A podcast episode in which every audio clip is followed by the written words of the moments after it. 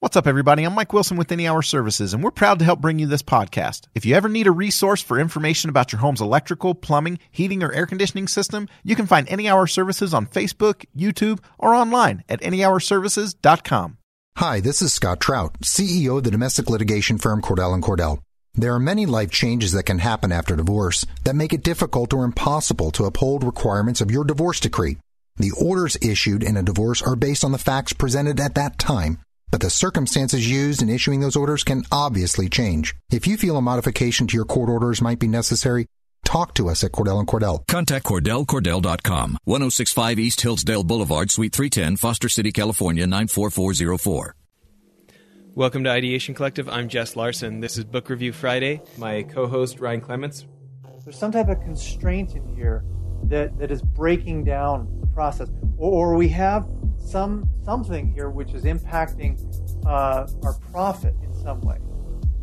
This is another episode of Innovation and Leadership. Today we're going to be picking from the four hundred plus books on business, marketing, and strategy that we've read and talking about one of them that we feel like can have a big impact on innovators and entrepreneurs as they try to invent the future. As always, in addition to learning from the show, we hope you'll consider clicking on the Child Rescue tab on our website, i collective dot co, to see how you can help change the life of a child that's been rescued from abuse and trafficking. Also, we love all of you who've been emailing to tell us what parts of the episodes you really liked or, or what was helpful to you. And to everybody else, if you have time, we'd love to hear from you. Just send me an email at stories at i collective dot co. And now on to the episode. Ryan, thanks for being on the show. No problem. Glad to be here. So, uh, Ryan, just as a bit of an introduction to the audience, you know, who maybe have been listening to some of our other interviews, Uh, can you give us just a quick background on yourself and uh, your career background to this point? Yeah, absolutely. Um, I'm uh, an entrepreneur and uh, also a lawyer. And also, I guess I describe myself as an entrepreneurial lawyer. I, I advise a lot of startups, uh, both on the legal and strategic side. I've been involved in entrepreneurialism really for about the last uh, ten years. I'm also a published author, and um, I do a lot of, a lot of speaking, including a TED Talk. And I really... you know, fascinated by topics of innovation and and uh, how they, they apply. So this um, Ideation Collective, as we review these books, is going to be a great thing and, and hopefully a, a really cool resource to entrepreneurs. Well, I was super stoked when you wanted to do the show with me because you're one of my friends that, you're one of my only friends that reads more than me. And uh, so many of my, you know, so many top books that I've read were ones that you read first and said, "Hey, do you know this book yet?" I'm like, "No, yeah. What is it?" It's like candy. So yeah. um, uh, it is a bit of an addiction, but it's a powerful thing. I, I think entrepreneurs need to be learners. It's a it's a lifelong commitment, and so it's something that's very, very important. Well, ideally, you know, the premise of these shows is going to be a bit of a book review, um, and and much more of a how have you used it, how have I used it, how have we seen our other friends use it.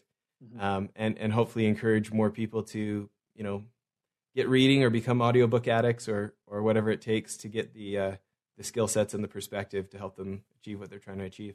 Absolutely. So, um, for today, uh, let's talk about here. What book do you want to start with? Well, I thought, I thought we should start with Good to Great. I think Good to Great's uh, a book, uh, that a lot of the listeners probably will have read. Um, we'll start out with something pretty pretty foundational. And, and then over time, I think we can kind of look at maybe books that people aren't as familiar with. Um, Good to Great uh, by Jim Collins, um, who also has written a number of bestsellers. Jim Collins is a, is a, a faculty member at Stanford. He's written uh, Built to Last, for example. Um, and I just thought Good to Great is, is a foundation foundational book for entrepreneurs to read. Kind of, kind of your, your must reads. I, I think it would be in my top five uh, for sure for entrepreneurial picks. And, you know, one thing we didn't cover is you now teaching university. Um, yep. How much flexibility do you have when you're choosing books for the students, by the way? Is it mostly textbook or do you have like, hey guys, I recommend this additionally? Yeah. So I teach a um, class on entrepreneurial law uh, at the University of Alberta Faculty of Law. And we definitely have a foundational text that, that we use with not as much latitude in there, but one of the things that I'm, I'm doing is, and it's it's actually interesting that uh, it very much coincides with this, I, I try to uh, uh, give usually a book a class um, to the students. Now, a lot of the students are going to end up being um, advisors, not necessarily kind of frontline entrepreneurs, but some some will and some are currently. Um, but even as advisors, and I think a lot of our listeners will fit into this too, is they they may be just you know tangentially related in the entrepreneurial sector. So maybe they're not directly a principal in a startup or a, or you know um, really involved in it, but, but they're involved in the advising of it. And I think even a, a, advisors needs to need to really understand entrepreneurial mindset and uh, methodology. And so I actually give uh, a book, a class, and it's actually very well received. It, it's something that, you know, keeps me current by constantly looking for these new, new books, but also, you know, engaging the dialogue as the students start to read them. So it's, it's a really positive thing. Great. I know it's a bit of a tangent. Um, Do you anticipate this being a book that you would advise even for the, the entrepreneurial lawyers? Yeah, well, I, it, I've actually already advised this book in, in classroom context. Yeah, one hundred percent. You know, whether you're a lawyer or a banker or in, involved in finance or accounting or any of these kind of uh, service industries that assist in or consulting that assist in, in the context of a startup, or perhaps you're working in, in V C or private equity or some type of a institutional investment context. Um, Good to Great in particular, even if you, you know, even if you're corporate, even if you're in management, you're corporate, um, you know, the, the, I don't think you can avoid this text. Really, like the, the subtitle, why some companies make the leap and others don't. Um, it's really fascinating studying. What, what really caught me uh, by this book is some of the underlying assumptions that I had going into, like I probably read this book for the first time, geez, probably seven or eight years ago at least. And um, I remember my assumptions going into this book about what, like, what is it about certain companies that allow them to stand the test of time, you know, compared to other companies. And I had a few, I guess, default impressions that that turned out actually to not really be the case. And And Jim Stanford, part of the reason I like this is uh, book, and all of his books for that matter, is he takes a very quantitative approach. He's looking at a lot of companies, a lot of data. You know, it, it's not just anecdotal. And anecdotes can be great, and anecdotes can be inspiring. But but I think a lot of us, particularly those of us who are living in the entrepreneurial space, we want some hard data. We we, we want more than just a feel-good story. We want some substance and some evidence really behind what we're looking at. And, and when the evidence kind of came to the surface on this book, and and uh, you know the the principles that, that he articulates based on that evidence. Some of them were a little surprising to me, to be honest with you. And and I've and I've used them, uh, and and I've seen other companies and clients or different companies that I'm involved with use them, and, and to a lot of success. Well, I was ha- you know I know we're going to be alternating choosing the books to talk about, and I was really happy that you'd picked this one for our first one. Um, I think, uh, you know, for those people who don't know, the book is based on approximately twenty-nine thousand hours of research yeah. that, that his team uh, that his team did. And, um, you know, a lot of great business books out there where they talk about a principle and then they tell you a story that backs it up and you feel very emotionally committed to the story. Yeah. And then after a while, maybe weeks or months later, you're thinking about the principle and you're thinking, well, there's a story that supports it. So yeah. What about overall probabilities, right? Yes. And I agree with you massively on, you know, the principles here, um, you know, when they cover so many decades of actual stock market returns, you know, it doesn't give you an anecdotal, this this sale was one, or an anecdotal, mm-hmm. these guys mm-hmm. did good for this amount of time. They they put those real standards of they had to be, you know, this mediocre, and then they had to do this much better for this long. It couldn't just be yes. a blip, right? It had to yes. be a literal transition there. Yeah. Um, it's easier to have faith, right? Yeah. Yeah. And it's, and it's easier to create a little bit of a distorted picture when you're dealing with a short time frame. And, and it's easy to look at something that might be correlative and say it's, it's the cause when it may not be the cause, because we haven't looked at a long enough time frame to, to really determine what the true underlying cause is. But, but after a, a, a certain amount of time, You you can't uh, avoid um, uh, certain things, and so sure. so yeah, I think that that's just what's foundational about this book is it looks at, at a long period of time over many many many companies, and and looked because we're not just looking at okay well what's in this book isn't about what's the best way to raise money, or what's the best way to get, get your idea funded, or anything that, that might be short-term. It's it's how to actually stand the test of time, and how, as, as he defines it, is actually through different founder transitions too. Like the... No cult and, of personality. Yeah. You know, and that maybe that's just the first part to, to jump in. That was one of my most surprising findings um, about this book. He calls it First Who, Then What, about the importance of human capital and and how, you know, to, to jump into some lean methodology language, how, how these, these pivots will often happen so frequently um, that that um, having a, a really core group of individuals um, uh, can become really critical, rather than just kind of the single visionary founder. And I think in a lot of our, our business literature and and and with, you know, social media and everything right now, we have a tendency to kind of lionize certain business leaders and, and put them on a pedestal and and and say that the success of of an entity is because of the dynamic personality of of of an individual. And that might be the case in some cases, but but it seems like the the data over, you know, the extensive review of the companies that he did actually suggested the opposite, that, that the cult of personality companies struggled often past yeah. the founder transition period. Well, um, we're going to take turns talking about ways that we've applied things from these different mm-hmm. books we'll talk about.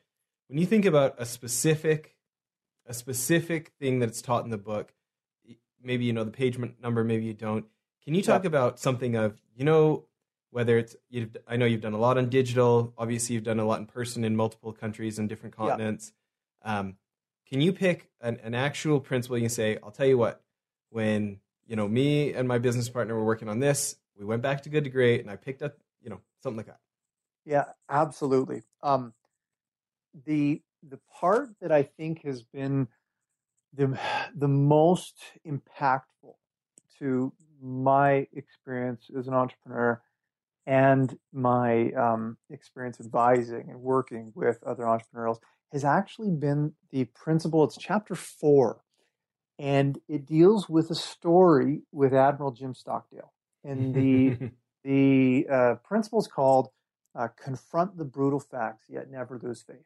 Now, you know, I think in, in a book in the future, I think we might dip into some, some Stoicism literature and other things like that, because I think it's very impactful for, for entrepreneurs. But But I was particularly interested in this story, and then as I've applied it over and over, I've seen just how valuable it is. And so, just, you know, in quick summary fashion, well, the story is is Jim Collins found himself um, in conversation with Admiral Jim Stockdale, who is one of the most decorated naval officers in the history of the uh, United States military. I mean, Vice Admiral Jim Stockdale. And he was held captive in Vietnam uh, for many years. And um, I think he was the highest decorated officer uh, who was held captive um, in Vietnam. And uh, when he was speaking with him, he had the chance to kind of ask Admiral Stockdale, what what made the difference? You know, what? And, and, and I believe from, from just my recollection of the book, he started with, with the question of, who didn't survive? And that was answered by Admiral Stockdale as the optimists didn't survive. Now, when I was reading this, I thought, this is a, this is a fascinating. Yeah, this is not what I expected. That's not what I'm expecting, because I'm thinking, and and I, and I like, you know, I, I like, the, you know, thinking positive, magic of thinking big. You know, I like I, I like this stuff. I I have no nothing disparaging to say about about the positive mindset. But, but this turned me into something, this kind of realism dynamic in the context of entrepreneurialism. So he said, the optimist didn't survive. Okay. And, but then he said, okay, well, well, what was the, what was the secret then to, to your survival? And, and Admiral Stockdale said something to the effect of, well, I never lost hope. And, and, and that confused Jim Collins. He said, well, I'm, I'm getting kind of a mixed signal here.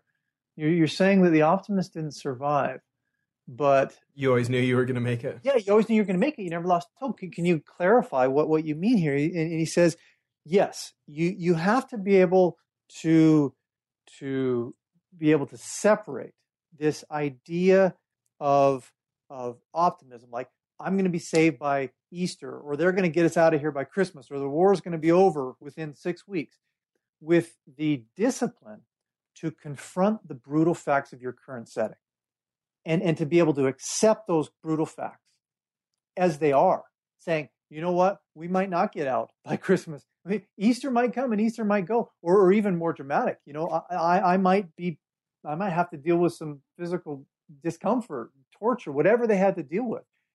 The ability at the same time, and th- th- this principle has actually been called the Stockdale paradox, which is the ability to hold these two contradicting forces together at the same time, which is the, the willingness to accept the brutal facts of your current reality with uh, a hope that, you, that that it will get better, that you can change this.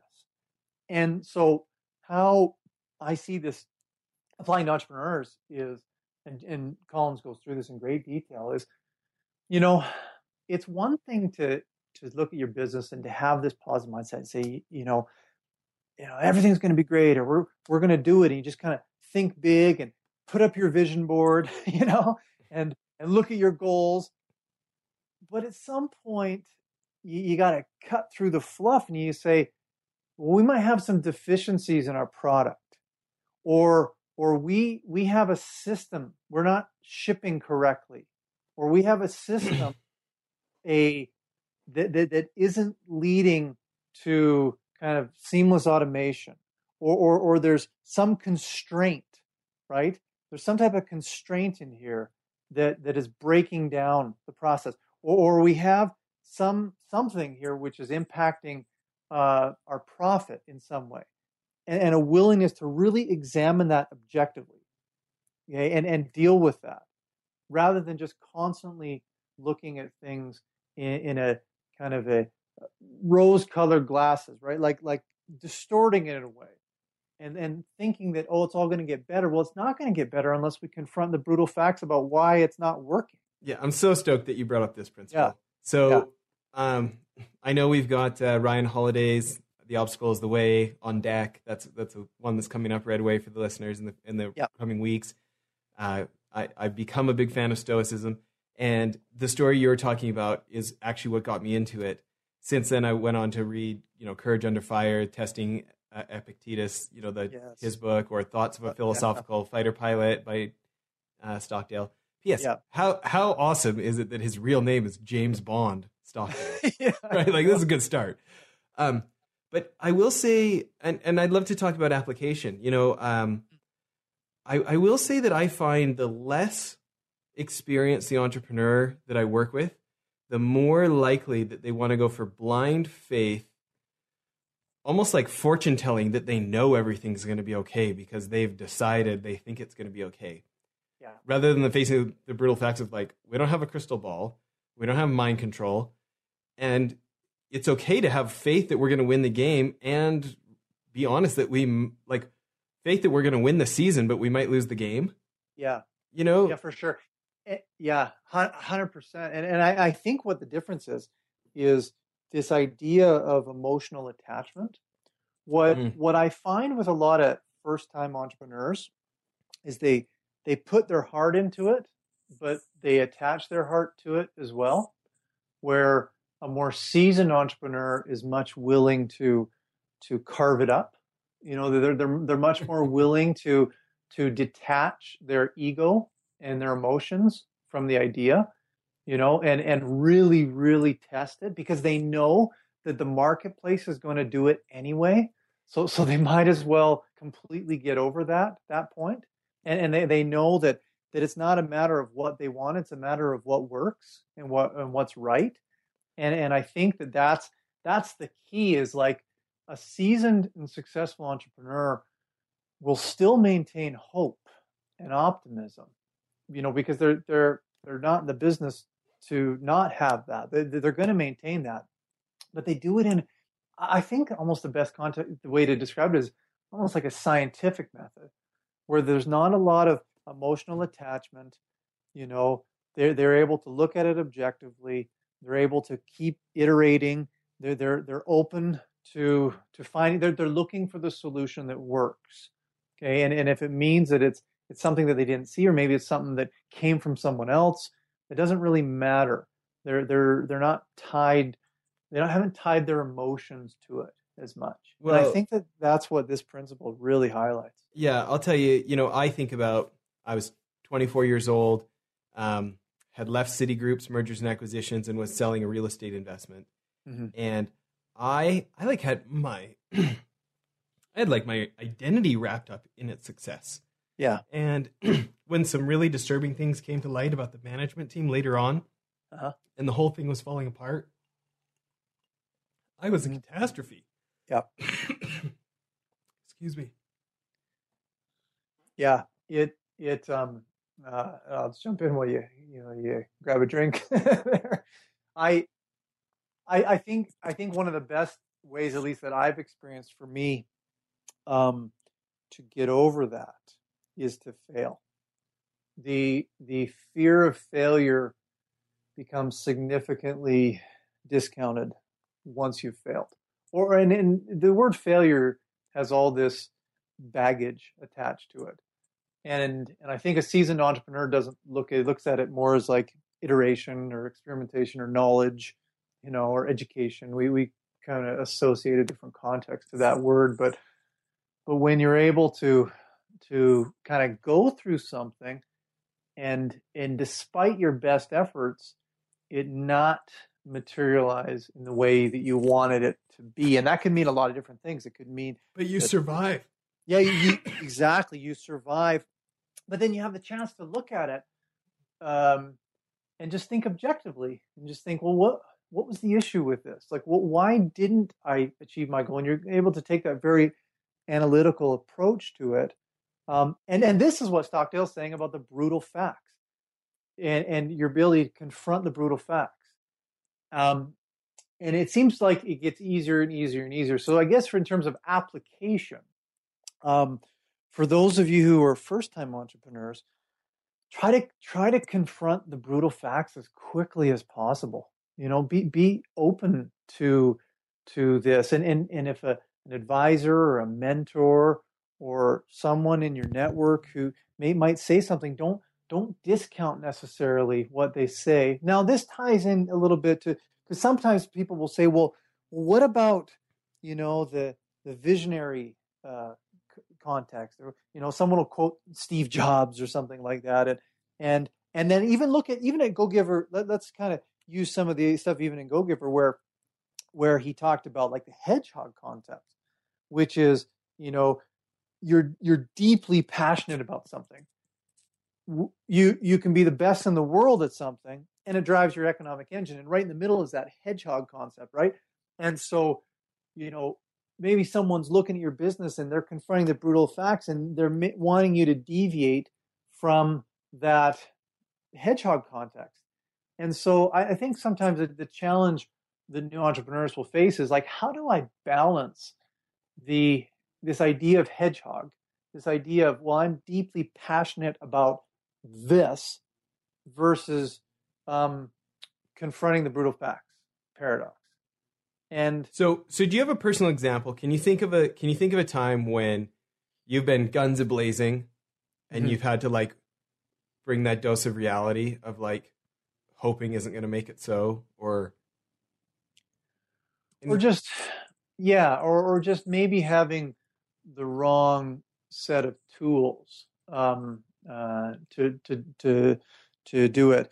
Um, yeah, I was thinking like, uh, I was involved in a startup, um, a, a number, I've been involved in many, but like one in particular, there was a, um, uh, it was a, technology that was based around a G P S um, idea. This was kind of early, early to mid two thousands, so kind of before smartphones. So there was an an application on a G P S device that, that we were looking at building into with a group of of individuals into kind of the, the realtor space um, that would integrate M L S data with with you know real time G P S um, integration. And and I think that there. The the ultimately the venture kind of sputtered. We we were able to develop licensing agreements with, with M L S. We were able to develop the software. We were able to get the um, distribution agreements um, with Garmin, um, we weren't really able to sell it that well. And and I think the the and I and I and I think we did have a hedgehog potentially. Um, we had a unique product at the time. There's nothing really like it in the market. Again, this was like early kind of two thousand, uh, mid, well, early to mid two thousands. So it was, it was pretty kind of a first mover um, product. But but the brutal facts, I think, was an understanding of what it was going to take to market this and the marketing channels that were actually going to work, how much we needed to rely on on kind of what Seth Godin talks about with tribes, and, you know, Malcolm Gladwell discusses about these influencers and connectors, and, and, you know, getting social media was just kind of at the beginning, and, and grasping how that, how we'd use it in that. Like, there was just a lot of, of learning lessons. Yeah. The other thing for us too, is just, you know, the founder group was trying to do a number of things at the same time. Um, and so maybe there was some opportunity cost of our time. And so, I think that, you know, that's just, that's one of them. And there's a number of them that I've had, but like any, any time I've been involved in a startup that hasn't really launched or, or done as well, or maybe we lost some money at something. Um, the, I think you just kind of get caught up sometimes in, in the excitement and the euphoria of, of the stuff of being a startup. Right. And it's exciting and it's cool. Cool to tell your friends and cool to tell your family, sure. You know what I mean? And I'm an entrepreneur and this and that. And, And, uh, but, but, you know, the brutal, brutal facts about what, you know, what is it that we sell? How, how do we sell it? Who buys it? You know, what are our profit margins? How are we going to distribute? How are we going to market? Uh, how, how is this going to take off? How are we going to, like, all these, these detailed, brutal facts, just not really understanding, um, and, and spending enough time to really analyze in the yeah. context. That's great. Yeah. Well, um, I think the principle that I want to talk about um, is from chapter two about level five leadership. Mm-hmm. And it's this, he talks about different levels of leaders and managing, and he talks about, you know, these, these big personality leaders. He calls them a level four leader, where it's like mm-hmm. tyrant, tyrant with a thousand helpers. Yeah. And he talks about how often those companies that were comparison companies that he's matching up in the book, that, you know, when things went well, they looked in the mirror and congratulated themselves. When things went bad, they looked out the window and said, I really got to whip these people into shape. Yeah. Versus what he defines a level five leader, which is when things were going well, he looked out the window and said, what great people I have. And when mm-hmm. things were going poorly, he looked in the mirror and said, like, how can I take responsibility for this? What can I do differently to make sure this doesn't happen again? That, that kind yep. of thing, right? And yep. uh, it really had an impact on... on the fund that I was running at the time. And my, my one partner went and actually bought little mirrors and, and had laminated level five leader below it and stuck them on our desks. Yeah. And, uh, and ultimately when that fund didn't turn out as I would have hoped, um, and I was at a little bit of a crisis trying to decide, do I want to run another, do I want to run another company? Do I want to go back to school again? Um, This was actually part of the influencing of me deciding to go work for a, a specific consulting firm, because mm-hmm. I really felt like they they were working on helping people develop those principles. And I thought, you know, if I went and worked for them, that maybe that would turn me into the better leader for when I ever start something again. And yeah. um, there's this quote in here um, where he talks about, this is on page thirty-five, he talks about how um, he's speaking to a group, he's talking about just how vital it is to be a level five leader, and he's describing it. And everyone in the room was like wondering if they are a level five leader, and, yeah. and more like feeling guilty that they're not. And what do I do about it? Right. And mm-hmm. this woman basically gets up and says, like, do you have to be a level five leader to, to really have a great company? Like, is it mandatory? And his quote, his answer is, I don't know for certain that you absolutely must be a level five leader to make your company great. I replied, I will simply point back to the data of one thousand four hundred thirty-five companies that appeared in the Fortune five hundred in our initial candidate list. Only eleven made it through the very tough cut into our study. In those yeah. eleven, all of them had level five leadership in key positions, including the C E O at the time of the pivotal transition. Yeah. And uh, I, I feel like if you look at the book, I mean, you've got seven chapters of what to do. Chapters three mm-hmm. through nine are all what to do. Mm-hmm. And it starts with this premise that when you talk about this book, I mean, the thing's sold four million copies. Everybody knows about it, right? Mm-hmm. People skim over like crazy that chapter two says, before you get to what you're doing, this is who you need to become. Yeah. And it's like, oh, that's that's hard. Can't we just skip to what to do? Yeah. Um, that personal transformation, that like deep, deep look at our blind spots of, let's face it, like we're all so conditioned to want to present this like cardboard cutout version of ourselves that's never made a mistake, or oh yeah, or if the mistakes we made, it was way back when we were young and stupid, but now we're perfect, you know? Yeah. And well, uh, this, or, or even in the entrepreneurial context, this projection of like a re- repeatedly failed entrepreneur, you know, like who who's struggling to to really get things off the ground. It can be it can be really really challenging and really damaging. And I think when when um, Uh, ventures don't really get off the ground, or maybe they just kind of sputter out, it's so easy to look to some type of a blame. It's so easy for, for everyone to kind of look to indemnify themselves in a way from blame and say, well, I did what I was supposed to. And, you know, and whether we're looking at external factors or the market, looking out the window, looking out the window, right? Yeah. It's, it's something, but, but this level five leadership idea of just saying, no, you know what? I think I'll own it. You know, I, I didn't do this. I didn't do a good job of, of this.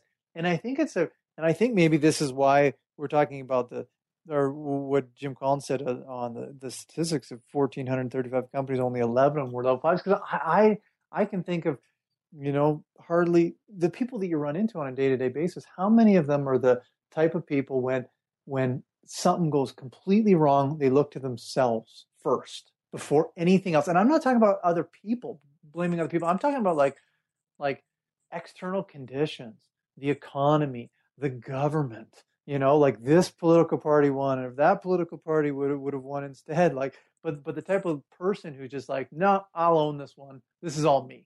You know, I think that that's a powerful, powerful type of, of character. And I, and I believe that that's the type of character, even if like eventually you're going to, you're going to get into some real successes. I, a character like that can cannot help but but fall into some, or not fall into, because it's not, it's very intentional, but cannot help but to have success over time. Yeah, maybe uh, one of our other reviews will do Brian Clemmer's book. Um, if how-tos were enough, we'd all be skinny, rich, and happy. Yeah, and exactly. He talks about this idea of putting on the red sunglasses of, you know, take off the green sunglasses of blame, put on the red sunglasses of every situation, trying to yeah. trace it to a decision that I made that got us mm-hmm. in this situation. And it gives you the authority to change your future, right? Yep. When you take responsibility. Well, listen. It, it empowers you, yep. Uh, I actually feel like you and I could probably do a three or four hour session on this book. Um, I firmly consider myself a Jim Collins groupie at this point. Um, yeah. As a bit of a recap, when you think about, I, I know you've been through it more than once, as have I, when you think yeah. about the value as an innovator trying to come up with something, or as an entrepreneur where that thing you're trying to come up with is a business. Mm-hmm. If you were going to give the, the, the one minute sales pitch on, you really got to, you really got to go through good to great at least mm-hmm. one to ten times. What's your, what's your sales pitch? The sales pitch is just in the data, because, because you can't, you can't B S the data. You, you, you can, you can look at stories and anecdotes and YouTube videos and, And, you know, you can put inspirational music and some type of, you know, feel good analysis. But that that's a, I always give the metaphor to entrepreneurs that that's, it's kind of like just a, it's like a caffeine buzz. Mm-hmm. It doesn't really, it doesn't really sustain you. It's not protein, you know, it doesn't, it gives you that little, and it might be enough to, to get you out of bed and going. But honestly, if you're having a hard time getting out of bed and going, maybe entrepreneurialism is not for you anyway. You know, you need to take a hard look at it, because this is a, this is a brutal industry. It's, it's sexy and it's cool to tell your friends and family that you're an entrepreneur, but it's tough. It is a tough, tough industry. And so, you know, you want to equip yourself and empower yourself with, with the most uh, tools to succeed. And this is protein. This is data. This is hard data of thousands of thousands of cases.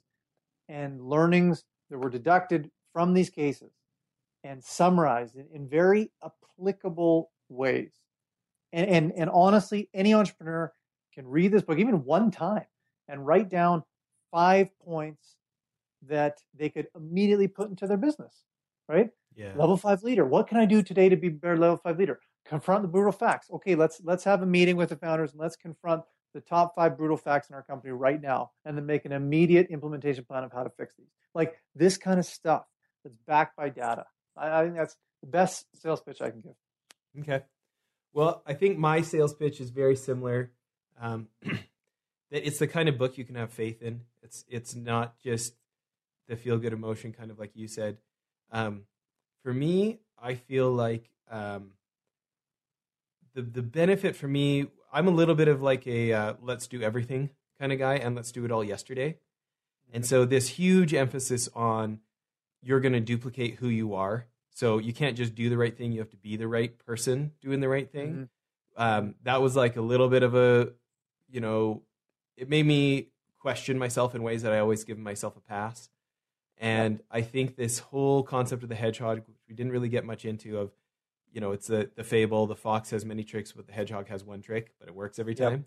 Yeah. Yep. Um, this idea of, of like really doubling down on what's working, where sometimes my temptation is like that Pixar movie with uh, Up, with the dog that's talking, and then all of a sudden it sees a squirrel, right? Yeah. I have, I have yeah. those temptations. Um, I want to do every business like Richard Branson, right?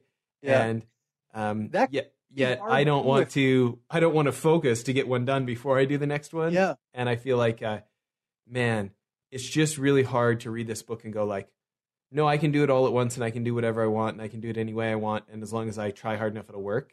It's like, no, yeah. let's look at reality. Let's see the patterns of the people who beat the odds and, and learn from their patterns. Yeah, for sure. Yeah, for sure. Okay, great. Any closing comments on Good to Great? Just read it, grab it, read it, get it on Audible, do what you need to do. Don't, and, and, and don't just look for the shortcut. Like don't like listen to the, listen to the podcast and, and, you know, but don't, don't just go get the, the summary of it. Take, take the time to, you know, it's, it's not an overly long book. It's you know, two hundred fifty, two hundred thirty pages. You know, you can do it in a couple of days. Just, just go through it, read it, mark it up, make it into a manual. It's worth it. And go back Great. to it, but apply it. Apply it for sure. Well, listen, we will have links to it. Uh, if you come to the pay, the show notes for this page, um, the, the Good to Great episode on ideation collective dot com, um, you'll we'll have the link right there if you do want to get it. Thanks for listening. That was another installment of Book Review Fridays. Thanks for listening. We hope you'll also check out Child Rescue uh, from the menu on our website, i collective dot co. And this episode or any other episode really stood out to you, or, or you have a story to tell us, please email me um, at the email stories at i collective dot co. Thanks so much.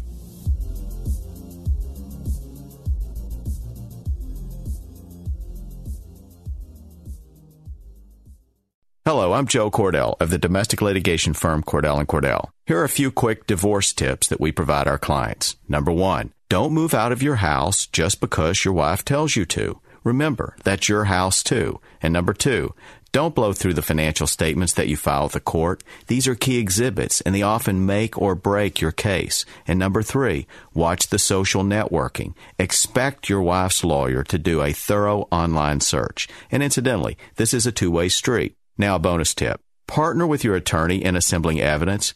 You're one of the two leading experts on your life and marriage. Your attorney needs your input to achieve your goals. And finally, talk to your attorney before taking action. Good luck. Contact Cordell and Cordell to schedule an appointment with one of our firm's San Francisco area attorneys, a partner men can count on. Online at cordell cordell dot com. Offices in San Francisco, San Mateo, and San Jose. Se habla español. Legal services available in English and Spanish. Kimberly Llewellyn, licensed in California.